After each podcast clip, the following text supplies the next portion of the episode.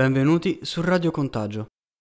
Il podcast può causare effetti collaterali anche gravi. In caso di sintomi come psicosi o sensi di colpa, contattare la propria coscienza.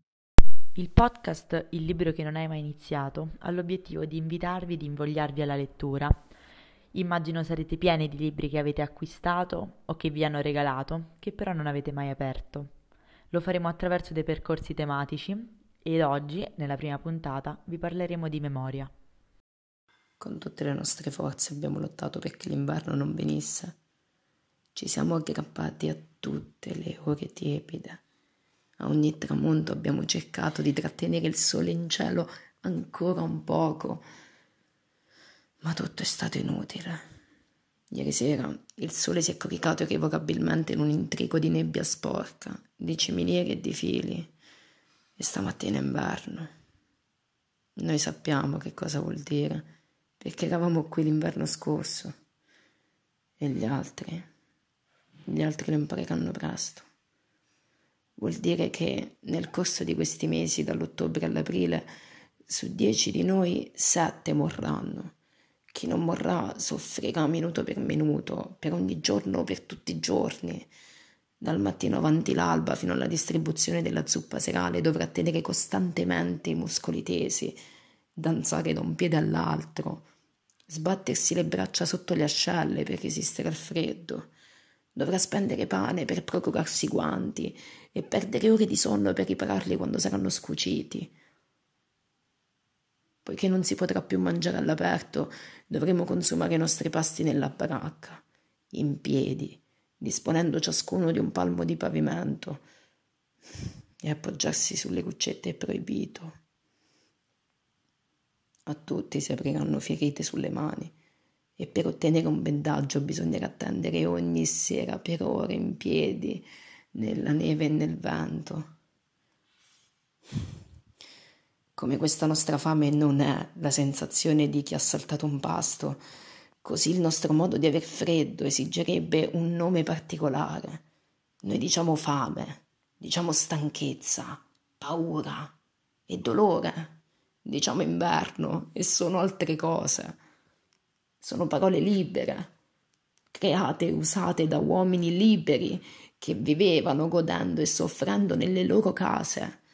Se i lager fossero durati più a lungo, un nuovo aspro linguaggio sarebbe nato e di questo si sente il bisogno e di questo si sente il bisogno per spiegare cosa è faticare l'intera giornata nel vento, sotto zero, con solo indosso camicia, mutande, giacca e brache di tela.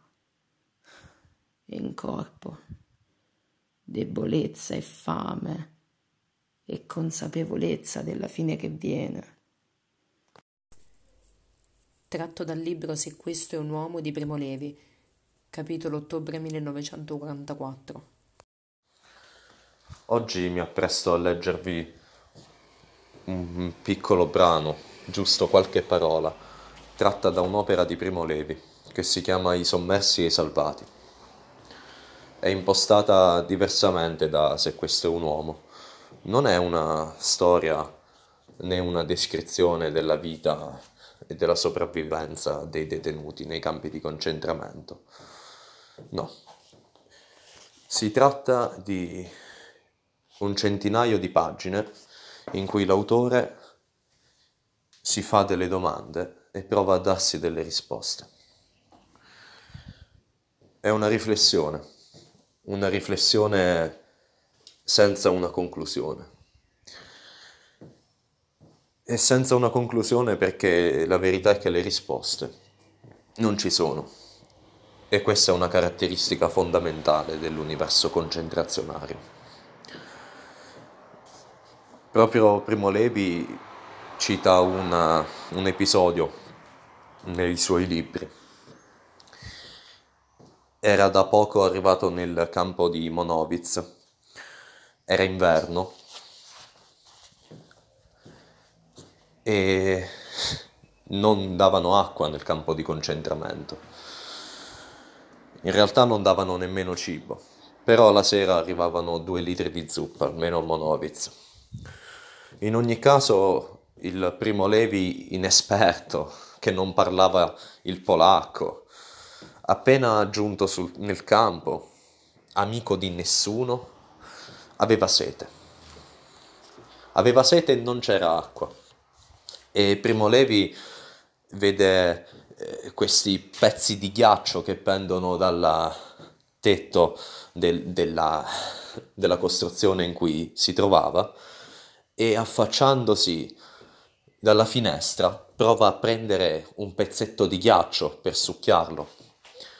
Ma mentre fa questo movimento si presenta una guardia e lo colpisce con un bastone. Quando Primo Levi chiederà perché l'hai fatto, la risposta che gli sarà data,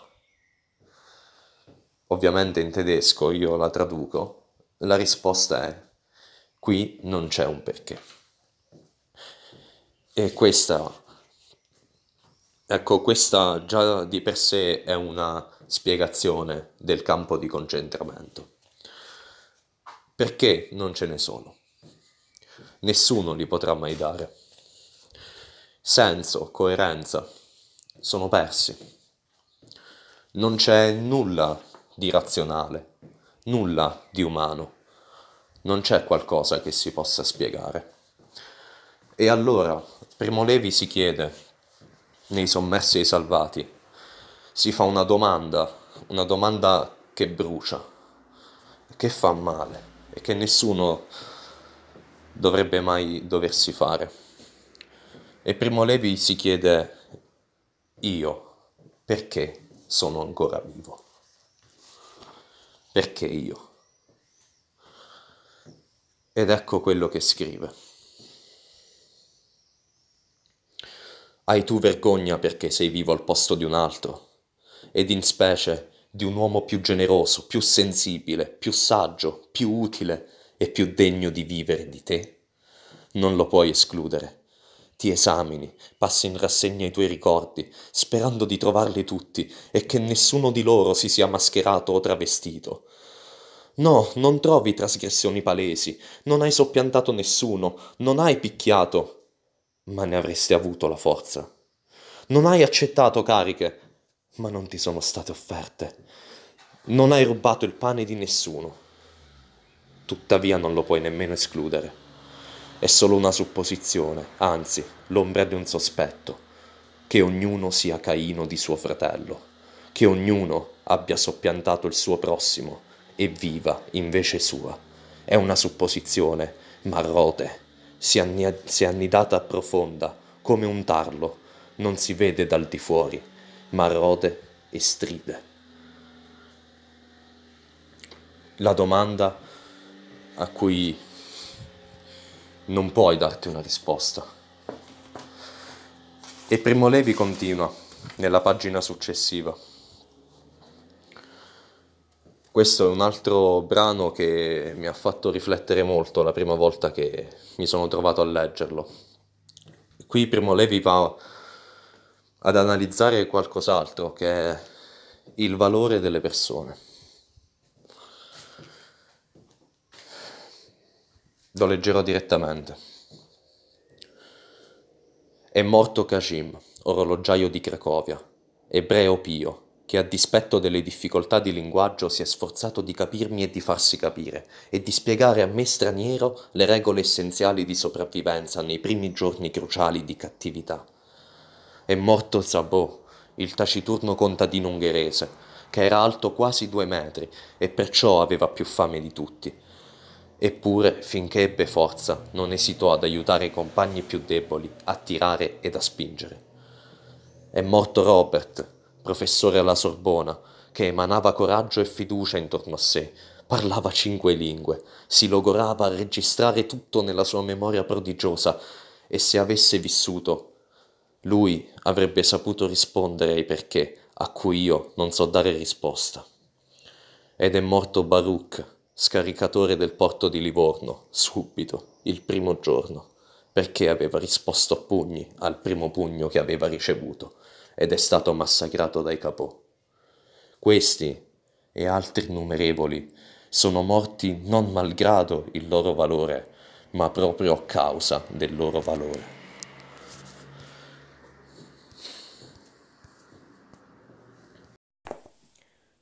Voi che vivete sicuri nelle vostre tipide case, voi che trovate tornando a sera il cibo caldo e visi amici, considerate se questo è un uomo che lavora nel fango, che non conosce pace, che lotta per mezzo pane e che muore per un sì o per un no.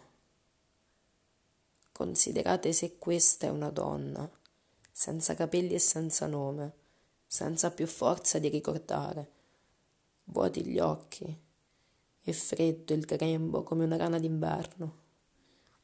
Meditate che questo è stato.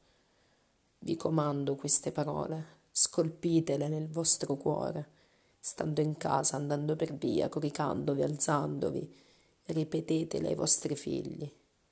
O vi si sfaccia la casa, la malattia vi impedisca, i vostri nati toccano il viso da voi